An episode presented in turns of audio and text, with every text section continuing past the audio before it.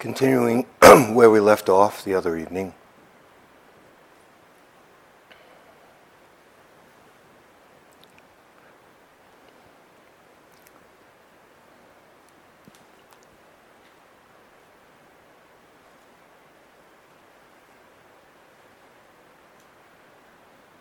The method that's being presented to you in the hall, Anapanasati, sometimes translated as full awareness with breathing. If you have Taoist leanings, you could call it the way of the breath. It means using the fact that we breathe, something so ordinary, yet so significant and profound, as a vehicle to get free, to help us get free. The breath itself doesn't do it but it can be an enormous help. Um, if you recall, the actual sutra of the Buddha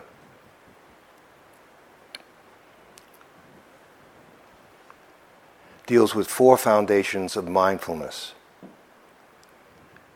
And there are 16 sets of four. I mean, four sets of four which comprise 16. And uh, one way to work with it is each is a, a lesson in learning about the nature of life using breathing. Um, and there also is a, a way called the condensed method,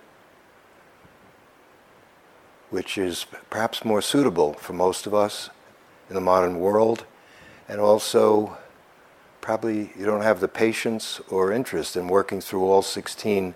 One way to, to understand it, it's not the only way, as I mentioned. There are so many different uh, ways in which the same translation is interpreted, is to see it as a progression. Um, the condensed method, without cheapening the essence of the whole teaching, uh, reduces it to two two, and at a certain point, even the two are one. But let's leave it at two. So the first one is, um, as you recall, is what we've been doing and encouraging you to do every day since we began Sunday evening, which is to bring awareness to the whole body, experience the sensations in the whole body, and as part of that, to experience breath sensations, which are inseparable from bodily life. And so we're giving exclusive attention to a, to a sitting, breathing body. We're just limiting it to the sitting practice for the moment. Um, and so, there's so much that can be said about this sutra. I'm going to try and uh, clarify some things that came up during the discussion groups. One thing, it is not visualizing the body. Uh, visualization can play a role in as a Dharma practice. It's something that is used tentatively since the mind likes to make up images already. Many of them don't go anywhere or they lead to destruction, suffering. So some wise teachers way in the past have devised ways of imagining that can be more productive, that can help us come to dropping even those images. But this particular approach that we're uh, pursuing is not an image of the body. It's not envisioning the body as this, that, or the other. It is free of imagination. And if you read, uh, it's about the body, and that's the first foundation of mindfulness. Very, very important for us, because essentially that's what we've been doing for a few days. Um, what is being asked of us is not that we have an image of the body or that we have ideas about the body, but quite the contrary. Uh, are we willing to establish a new relationship to the body, one which is raw, naked, without preconceptions? It has nothing to do with ideas. It has to do with the raw sensations that just by being alive, right now as you're sitting, you can feel something. Whatever you feel, that's fine. So we're not limiting that if you're, let's say, at the nostrils or the tummy, much more common, you're also attending to sensations. You feel the air touches the nostrils, then goes out, and you feel it on the very sensitive uh, upper lip or the uh, nose linings, or you feel the abdomen rising and falling, and that creates some stirrings in the body. You feel that. Only here, what we're doing is the entire body. It's open. And we're not limiting the breath sensations to, we're not localizing it, we're not focusing it, narrowing it down, but rather uh, opening up to the whole body sitting and breathing. It's a sitting, breathing body, and that we're sensitive to. And some of, some of the questions showed struggle. You're trying hard to grasp every little sensation in your right big toe or your left ear. Uh, first of all, it's too hot to practice that way. Uh, just whatever is available to you is fine. You're just sitting and you feel what's there. Because uh, the essence of vipassana, the seeing, it's a, a, a, lot of it rides on the art of pure observation. That is a quality of seeing. That's what vipassana means clear seeing, extraordinary seeing, accurate seeing, insight, seeing into. Uh, depends on uh, pure observation, which is not colored by ideas or values. I like, I don't like, our conditioning, in short. So we're developing that. That's central. Can't, can't, without that, it would be like having a beautiful car but no gasoline in the motor. That, that's, it's, you can't develop wisdom without paying attention.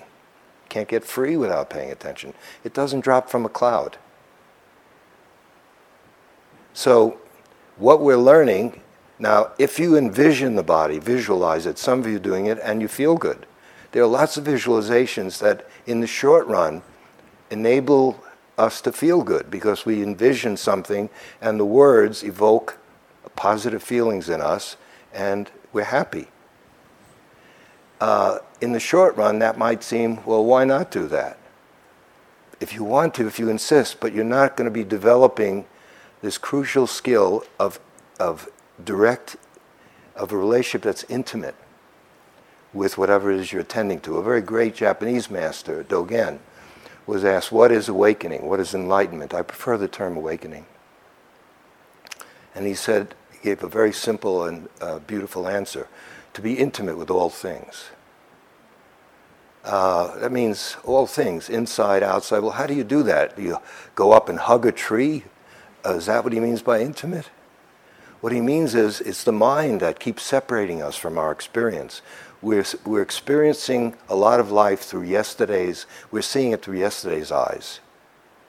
You're seeing it through your conditioning, I'm seeing it through mine.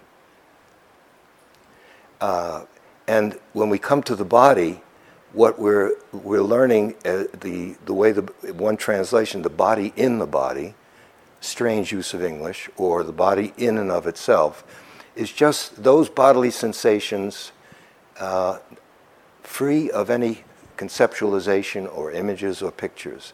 So that's a crucial skill we're developing. So uh, at first, it may be frustrating if you haven't been uh, instructed to look at it that way and encouraged to keep doing it. And it may not b- make you happy at first. Now, first of all, don't try so hard. It's not what we're trying to uh, envelop the entire body. The instructions, we have used words like inhabit the whole body. What I mean is bring awareness inside. It's like living inside the body. Now, so the body is the first uh, tetrad in the Satipatthana Sutra. Obviously, extremely important. So much of our life is oriented towards caring for this body and learning about it, feeding it and washing it and giving it rest and using it and watch it as it ages, as it grows ill, and as it dies. We feel we are the body. Okay, so it's quite important. Now, just to sit, if you recall the instructions, just to sit and experience the breath sensations wherever you feel them in the whole body.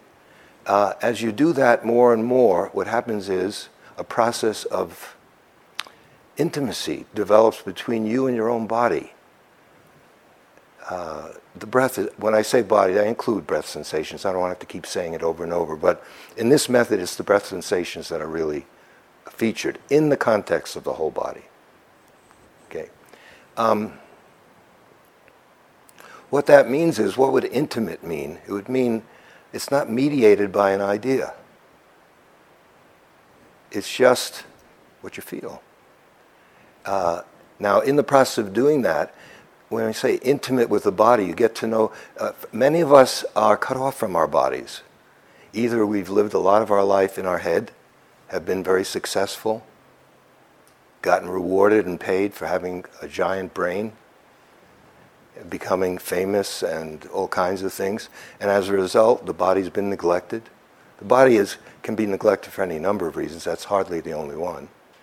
And we're not in touch with the body except when, it go, when it, uh, something goes wrong, and then we have to hand it over to an expert to fix it. Um, so you may not know your body very well. Now, I don't mean taking a course in anatomy or physiology. I mean an intimate experience of just bodily life. Um, just this, just whatever it is. And as you do this more and more, and as the mind settles down and becomes more calm and more clear, uh, a whole world opens up. The body is a very rich place. And if you don't hold yourself to special concepts like chakras and nadis and uh, all kinds of language, also useful, medical language, temporarily, just temporarily, it's not forever. Some of you work in the medical field. Just get to know the body in, a, in an innocent way. Beginner's mind, don't know mind. Just and as you, as you go deeper and deeper, uh, the separation between you and the body starts to uh, dissolve. The separation is caused by thinking, by ideas. When Dogen says to be intimate with all things, how do we separate ourselves from life? Through thinking, typically. Like if you're doing walking, how to, how to be intimate with the walking. Uh, you're walking, and let's say you bring awareness to the body, and then the mind starts thinking about someplace else, something else. And the walking can be beautiful. Someone looking out think you're a professional dancer. In the meantime, you're in Toledo, Ohio. The, the body, body is here, but something's going on in Toledo, Ohio that's much more interesting. Anyone from Toledo, Ohio? No one? Good. Then I can go. No. I don't know if anything is going on there. But anyway, that was uncalled for. Wrong speech. It's the heat. Okay. So we're so that skill is being developed. It's very useful in life. It's very practical. As you get to know the body, for example, this is, may seem small, but um, when I've recommended that certain of the people who practice with us in Cambridge see different uh, physicians, chiropractors, etc., body people do body work, uh, massage therapists and acupuncturists.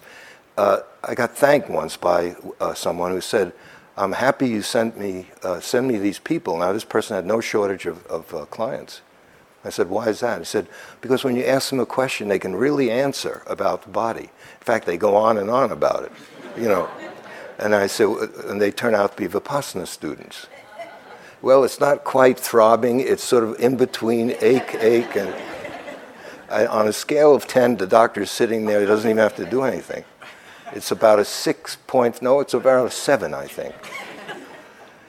So that can be a benefit because also when that happens, we don't emphasize the healing benefit of awareness in the body and of the breath because this is a wisdom path. No one's against health. That would be idiotic.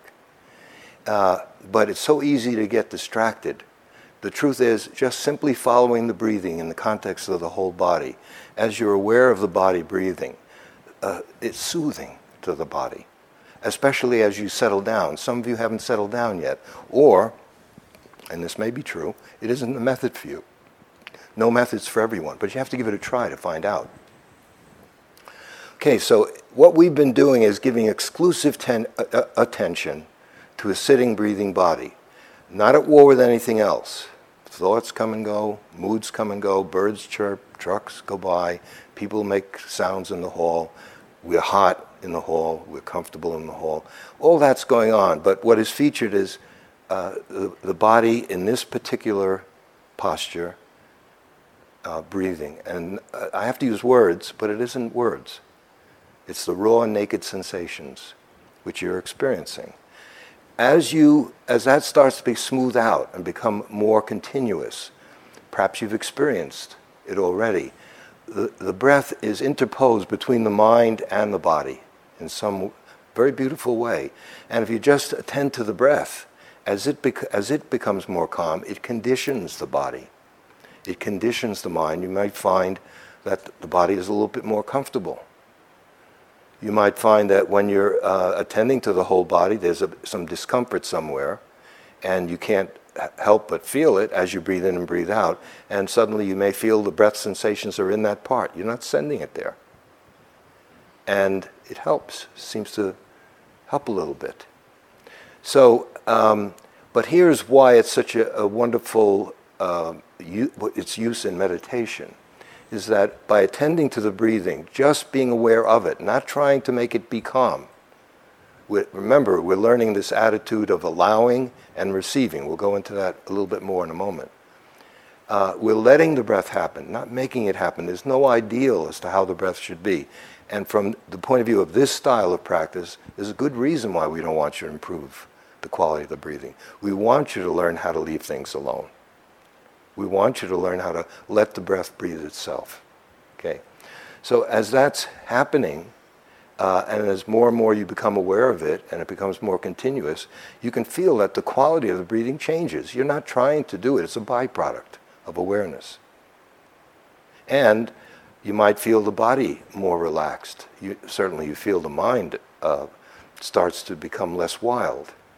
Now, officially, this practice is a samadhi practice. It's not officially, in quotes, a wisdom practice. And yet, wisdom is learned here too, or it can be. For example, if you haven't, don't worry. Uh, maybe you will in the future. More and more, as you dwell in the breathing, establish yourself in the rhythm of the breathing, and it becomes more continuous. Of course, what it brings with, with it is more tranquility, calm, uh, steadiness, a clarity of vision. That's what it's supposed to do. Um, but as it does that, something else is happening which is in the family of wisdom, even though we don't uh, talk about it at this stage, because we, we're emphasizing coming back to this one uh, field of energy.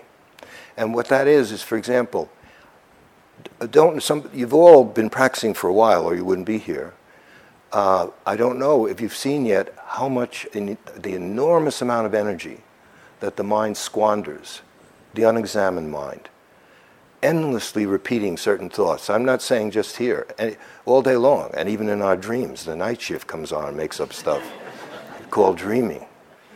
You know, they have a role. You know, like this guy didn't get it during the day. He can't. He doesn't get it.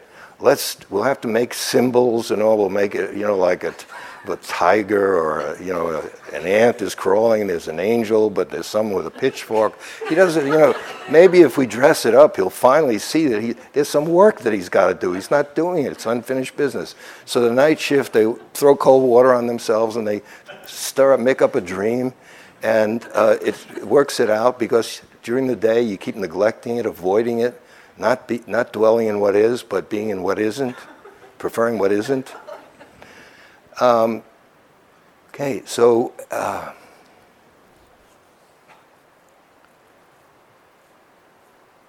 as the mind starts to become more calm, um, I don't mean now at sleep, but during the day, what starts to happen is becomes quieter. The number of thoughts thin out. Have you no- some of you m- may have noticed by now. There are fewer thoughts, and the thoughts that come have less potency. Now, put in other language, what we're, we're doing is we're not nourishing all those many compul- There's a difference between the capacity to think, which is good. Humans think. And if you have a mind that works, be grateful. The capacity to think is valuable, no matter how, how much you read in meditation books, which seem to be uh, making short shrift of thinking. the capacity to think has its value. It's the compulsive thinking that's the problem. Just on and on, blah, blah, blah, blah, blah, blah, blah, blah. Endlessly, since, since who knows when, since we learned how to speak. And repetitive, the same apprehensions over, the same person you're going to tell off for the last 15 years. They're, they're already, they've already gone to the other side, but you're still going to tell them off. If they were only, they died before I could tell them off and everything else is going to too if you don't, you know, catch up with, with now. So there's so many uh, thoughts we put ourselves down and we say, no, that's not true. I'm wonderful. No, you're not. You're awful.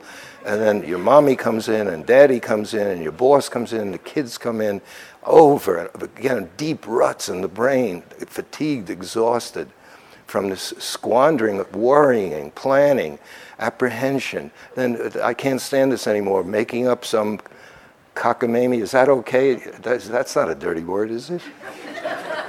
Reality. This isn't HBO, so I can't curse.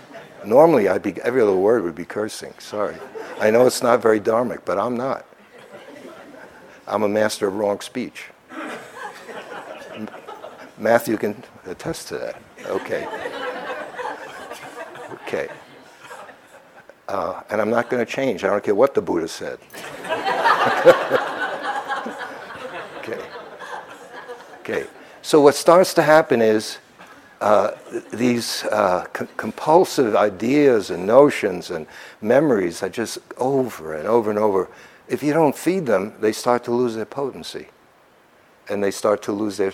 If you uh, get caught in them, which is typically what we do, we're nourishing them. We, they're alive and well. Oh, great, come on down, identify with me some more. I love it. That's their food. But if you stay with the breathing, they're still coming on, and, well, where's my food? I'm with the breath today, sorry. But what about me? Too bad. You know. and they start getting weaker, and they start becoming less of a problem. Also, you have more energy. Part of why you have more energy is you waste less subtle psychic energy on these compulsive uh, mental uh, fabrications that come up over. It. It's just like a dream machine, again and again and again. Okay, now so that's you start to see that, and that you start to see the limitations of compulsive thinking. You become less, you become much more sensitive. Your reflexes pick up. You can see it happening, and you, you no longer get caught so much, which you're, where we are because we're unconscious. And as you stay with the breathing, in, out, in, out, suddenly some peace and some joy comes upon us. We say, duh, I get it. When I'm uh, with the breath, which is not a word, it's not a memory, it's just uh, an expression of being alive, and it's happening right here, right now. We're practicing that. And we temporarily, we give the thinking mind a break, a rest. It feels good because as you become more inter- absorbed and, that, and as it brings some peace and some joy, you naturally become interested in it. Because you, you yourself know it's of some value. It's not because Matthew said so, I said so, the Buddha said so, Buddhadasa said so. Uh, it's such, sure, to begin with, someone has to say so. On my own, I never would have thought the breath had any, you know, it's just the breath. Why waste time on that? unless you have a cold, then you know you do something to it.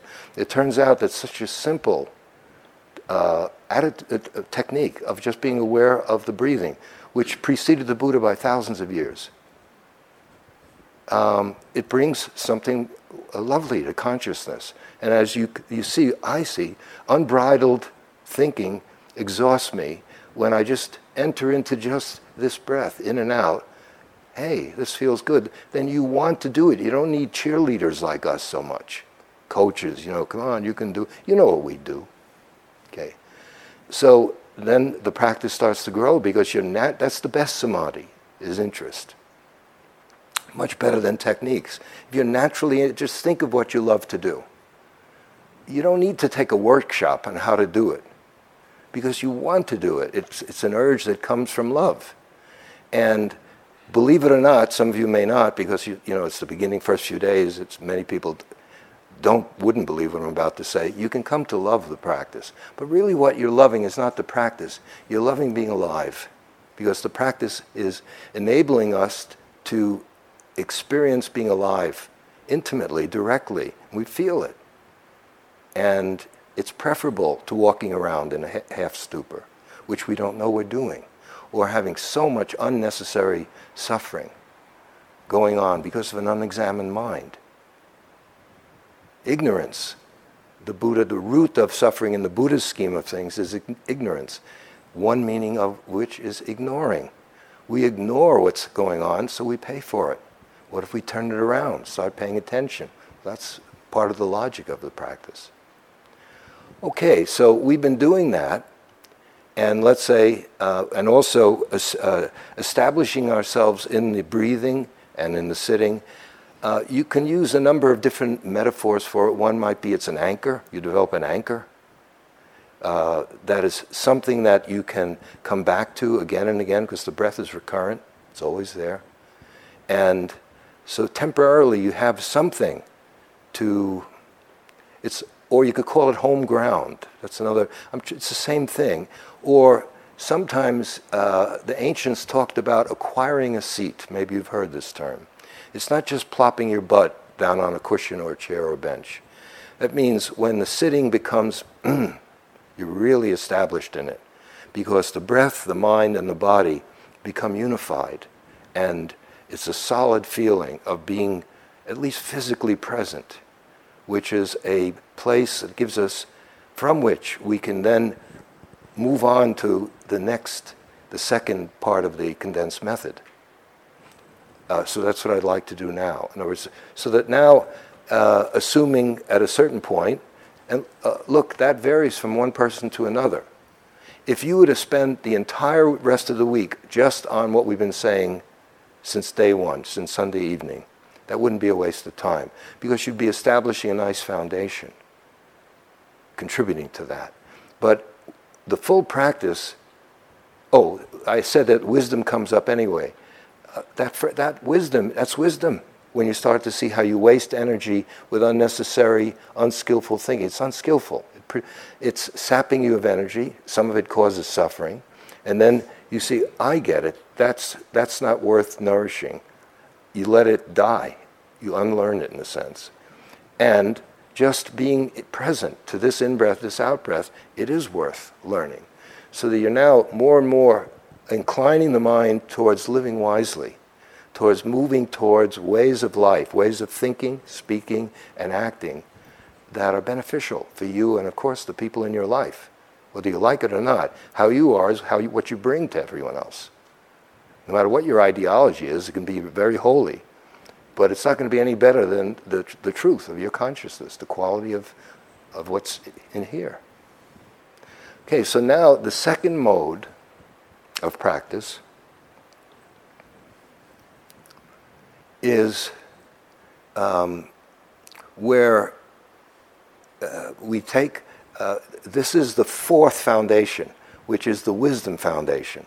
And in particular, uh, this is how it reads in the Buddha's teaching. Uh, you this is how it's used in the condensed method. We have the body, the second foundation of feelings. I have to briefly describe them. They all come up, so we don't have to dwell on them that long. Feelings here are not emotions. Like a sound comes in, if it's chirp chirp, probably a, little smile comes on your face. If it's a big truck lumbering down, you know, maybe there's a bit of a grimace. I thought I got out of the city. What, why, did, why do they allow those trucks to pass a meditation center? I paid good money to be here. Okay, so, uh, and we have no control over it. It's our conditioning. Two people can hear the same sound, and one is repulsed and the other one doesn't care. And it's not through attitude. So, and same with smell. Some people love certain uh, fragrances, some can't stand it. Same with sight. Sights, we see certain things, some people find it beautiful, some don't. Touch, the body, uh, all the sense doors, in short. And in the Buddhist teaching, the mind is also a sense door. Some of the things that come through the mind don't feel good. The immediate, instant, instant reaction is, uh, in the scheme that the Buddha puts forward, it's either pleasant or positive, or negative, unpleasant, or neutral. A lot of it is neutral. And when it's positive, we tend to want it. and we tend to want to hold on to it. When it's negative, we want to get rid of it. We want to annihilate it, get away from it. When it's neutral, we tend to feel nothing is happening. We get bored and fill it up with our fantasies, with what should be, what used to be, all that other stuff. So that's the second one. That is the way things feel instantly. The third one is the mind itself. Very, very important and interesting. In the Buddhist scheme, it's often, um, well, it's whatever turns up, whatever emotion. What, here, mind doesn't mean just thinking. Images, moods, emotions, like, dislike, play, any, uh, any mental formation that you can think of, that's mind. Okay. Now, um, in the Buddhist scheme of things, there three are in particular emphasized. The wanting mind, that's the, uh, more popularly known as greed. I don't like the term because it's a bit uh, uh, righteous and judgmental. But it's when the mind is in a state of, it's always wanting. Gotta have, I want this, I want, I want, I want. And when it's extreme, it's pictured in Buddhist iconography as a someone with a tiny little mouth and a huge belly. And so whatever they can never get enough food, no matter how much they get. It's such a tiny little mouth, and the belly is always not getting enough. But that's just you know a metaphor or whatever. Uh, so the the mind that's wanting, wanting, and that that isn't so pleasant. And then we get what we want and we feel good for about 10 seconds. Then we go online and we see something else where there's a bargain, we order that. And then, you know, we, and it arrives and we, the bell, someone rings the bell and the guy in the brown outfit delivers to you and they don't even ask you to sign anymore. I think you just hand it to you with a smile and a package. Is this for me or is this for two or three apart? No, it's for you. Rosenberg? Yeah. He said, this is for you. It can be anything, but it, you got a package. You go into the house, you unpack it, it's exciting, scissors, cut it open, you look at it, you put it on, feels great for 11 seconds. Then you get a little longer, you get used to it. It becomes obstinately familiar. Then you got to go on the line again and find something else, a new outfit, a new health food, a new something, anything. so that quality of mind. Okay, then there's the, the not wanting mind. That's the other half of it. I don't want that. Oh, yuck. It's aversive, it hates, it's disgruntled, it's pessimistic, it doubts, it's critical of everything. And everyone has, I think, maybe you, uh, maybe when you came into, into life, you didn't get a full complement at the supply room. But most of us have the wanting mind, the not wanting mind, and then the ignorant mind, the mind that is confused, dull, dark, duh, what's going on here? Or it thinks it's quite clear, but it's really think the thinking is erroneous. It's not, it doesn't match the facts of life. Okay, so and the and its opposites. The opposite of the not, of the wanting mind would be contentment. The mind is just happy to be. It doesn't need to get something in order to feel happy.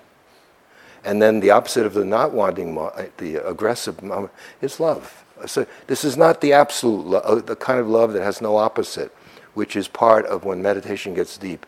It is not something that's conditioned at all. There is love, but we know that love. That's all the song. There'd be no songs if it weren't. There'd be no movies. There'd be no plays. I love you, honey, but if you don't love me back, I'll kill you. uh, that love, that comes and goes, doesn't it? Is it just my life? There's an, but finally, sometimes people say this wisdom path, uh, it's awfully cold. And uh, I say, well, what is meditation really about? This, the, it's an explosion of love, but it's a different kind of love. It can be expressed in personal terms to someone that you love, but it also it's something that just is, and has no opposite and that is in, innate but that comes it's, it's part of the silence when we get deeply and re- learn how to reside in the silent mind. And that's where this practice is moving. So but in the mind we get to know these different states. And the challenge is is to watch them and watch them arise and pass away. So the first one is uh, wanting and uh, not wanting and then being content. The second one is not wanting and being, in a sense, affectionate and okay. The third one, the opposite, is conf- the uh, delusion is clarity. The opposite is clarity. When the mind is very, very clear and it sees what this is, what that is, what that isn't, it's accurate. That, of course, is the hallmark of vipassana. Okay, now the second mode of practice, and I can just touch upon it tonight, the first sitting after breakfast. Yes, tomorrow there'll be a guided meditation which will uh, hopefully help us all enter into the practice of this second uh, mode of the condensed method, which is two steps. In this mode, you've already established yourself to some degree of having some degree of calm and stability, some degree. And situated in that, uh, in, that, uh, in that condition, let's say bodily and also the mind is more stable, you will watch the arising and the passing away of every mind state, every condition of the body. It's insight into the impermanent, changing nature of all forms. That's one of the key kinds of insights in the Buddhist teaching. The implications of seeing impermanence are endless. One of the main reasons we suffer is because we're living in a world that isn't the way we want it to be. We get fixated and conditioned and uh, attached to certain ways how it should be. And life just insists on being the way it is. It just rolls on, and sometimes it's the way we want it to be. And can we guide it a little bit? Sure. And it's not that impermanence or change, uh, it's also uncertain. We don't know what are they. It's full of surprises, isn't it? It's sometimes good news. Suddenly, you're in pain and it's gone. You feel better. Uh, the, the heat passes and suddenly it's cool. So things are changing and they just are what they are, but there are certain conditions that we, if you're alive, it becomes a lot easier uh, to learn how to how to respond rather than than react. As I'm using react here, it's mechanical. It's conditioned. We react to things based on our history, how we were brought up, the schools we went to or didn't go to, how this rabbi taught me, that nun taught me, and how this professor and uh, uh, the army, and all these kinds of things, and then our own life experiences. Excuse me. Um, as we sit, no matter what turns up, whether it's of the body, whether it's of the mind, let's say uh, different moods, different thoughts, different images in the mind, sounds, just watch it all arise and pass away. Now, it's not so easy to do because um, in order to be able to do it, you have to free yourself from this tremendous attachment we have to content of like and dislike. I like this, I want it to be here. I don't like this, I want it to go. Because what we're seeing is a process that's underlying everything. so if life indeed is going through all these changes, and we insist on it being a certain way, there's bound to be suffering. It's a head on collision. Now, if you think back I may go over by five minutes or so. Um, if you think back in the just the simple sitting and breathing instructions, what was emphasized is the art of allowing, letting the breath happen, and learning how to be awake to it no matter what quality it assumes.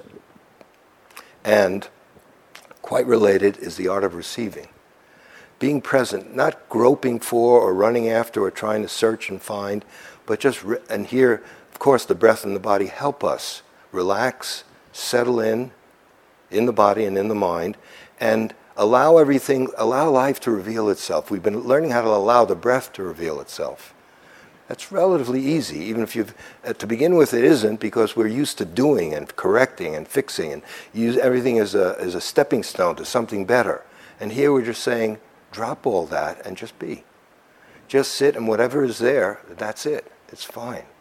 So it comes and it goes, and we learn how to sit with it.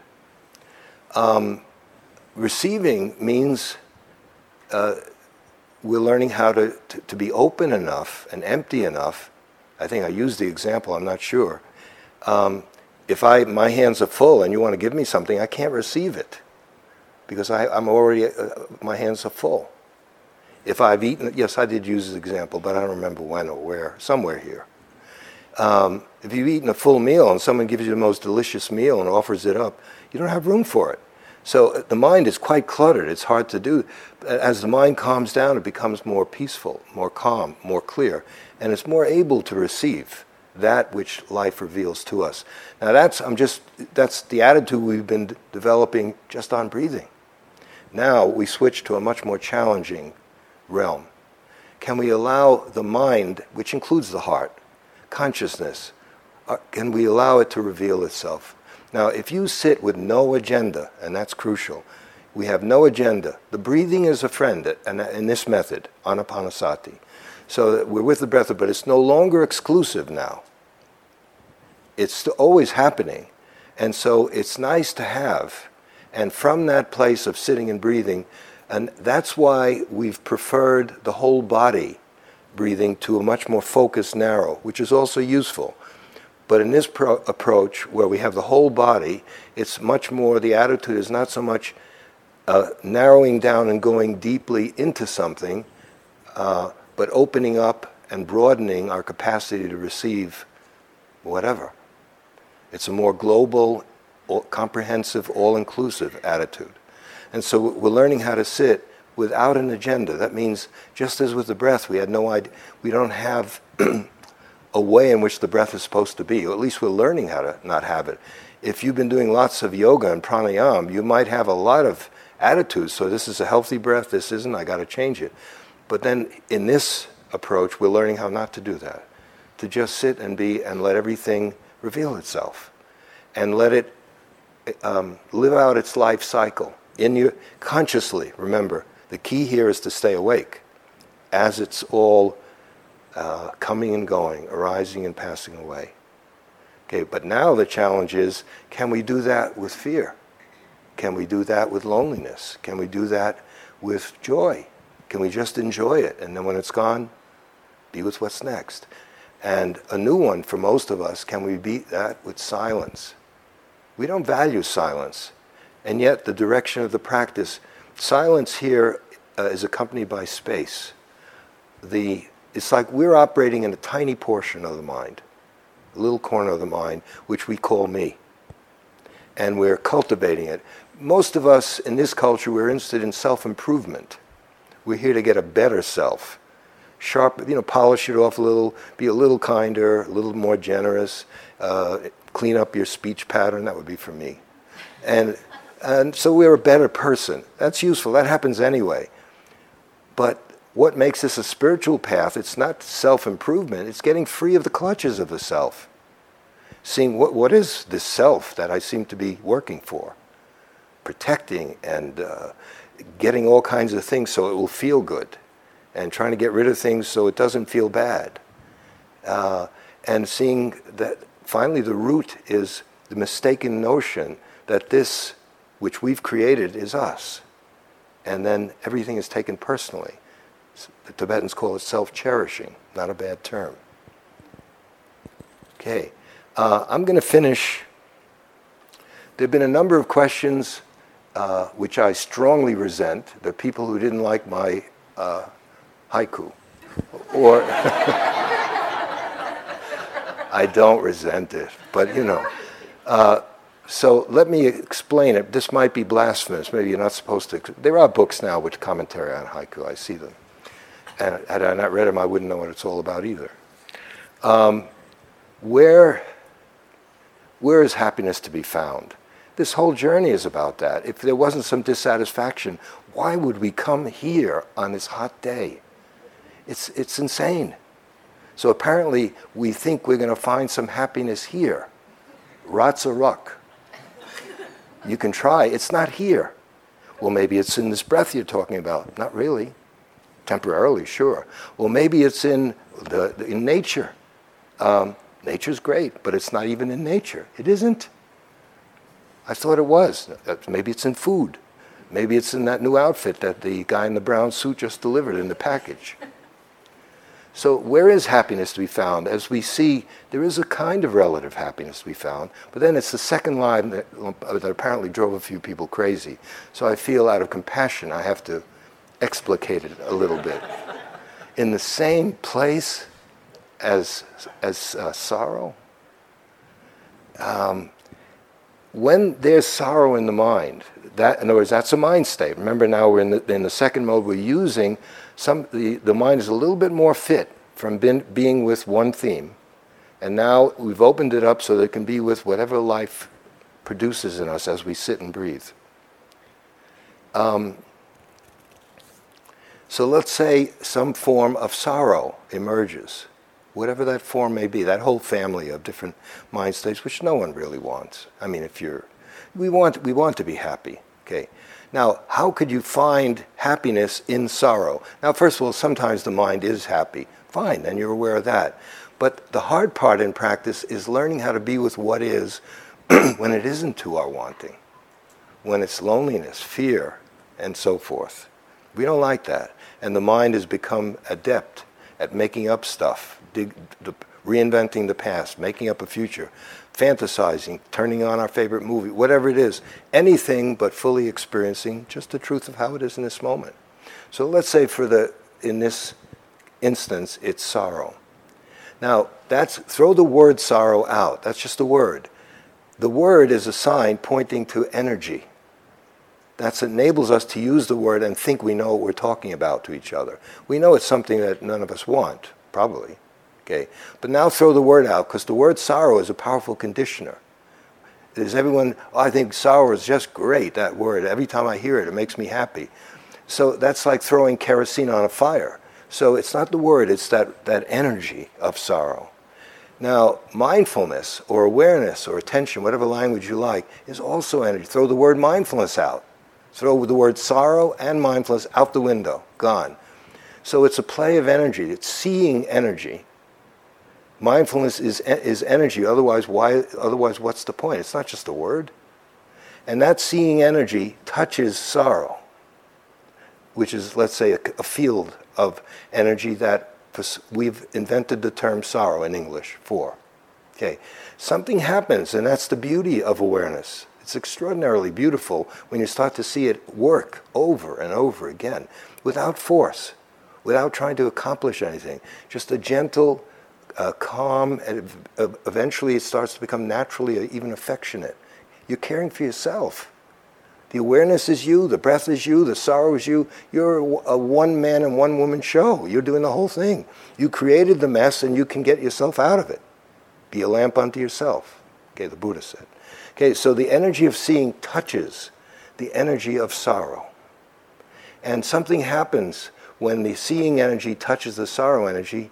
Uh, we can explain it in various scientific ways, but it starts to, um, to dissolve it loses its potency. And a tremendous amount of energy that's been held captive in sorrow and all kinds of other states uh, is now released. And it's free and it's available to you to, to invest it some other way. Hopefully, some of it at least back into the practice. I'm going to close with a, um, one of the best teaching I ever got on this, and it was one of the first teaching a long, long time ago, from one of my main teachers who was not a Buddhist. He was an Indian gentleman named J. Krishnamurti. And I worked with him off and on for many years, mostly on, whenever I could. Um, very anti all organized religions, but he didn't hold that against me. So um, sometimes we would work with a small group of people, about six or eight of us.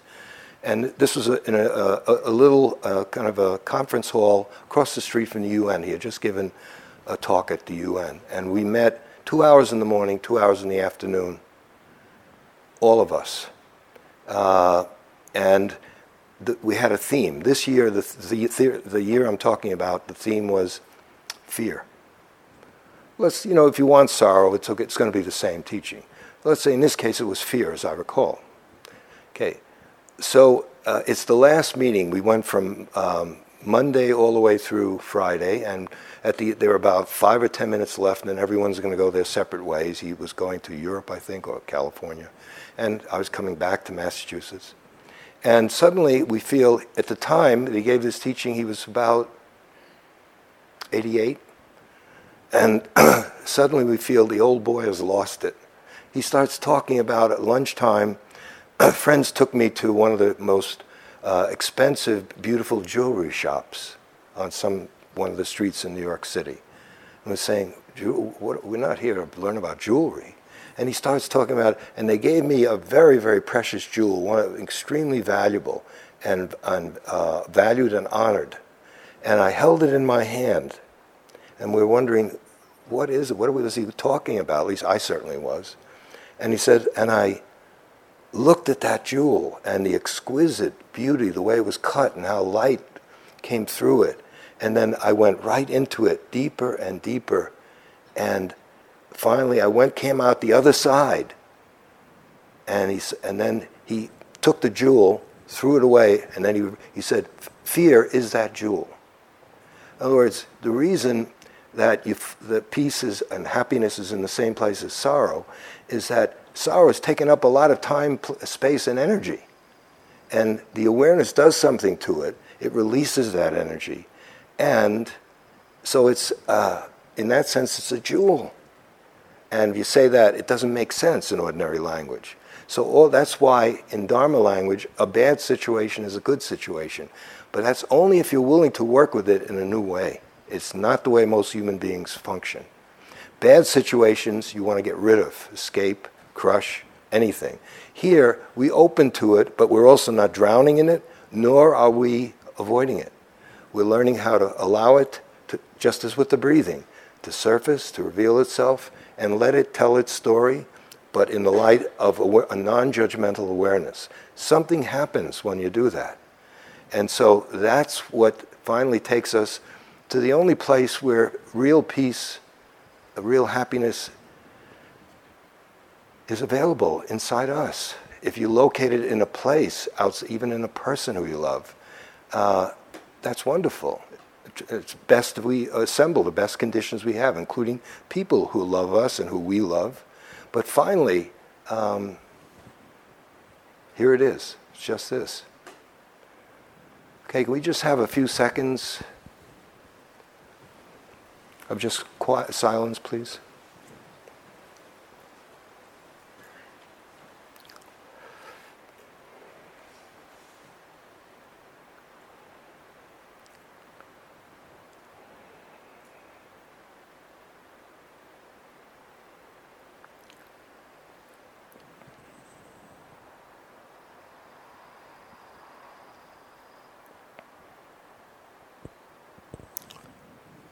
Okay, thank you for your attention on this hot evening. Uh, I was hoping to give a teaching on, on one of the Buddhist teaching. It's, the punchline is kill hot, kill cold. But I'll have to wait for another time. Maybe tomorrow, we'll see. It may be necessary. Thank you for listening. To learn how you can support the teachers and Dharma Seed, please visit dharmaseed.org slash donate.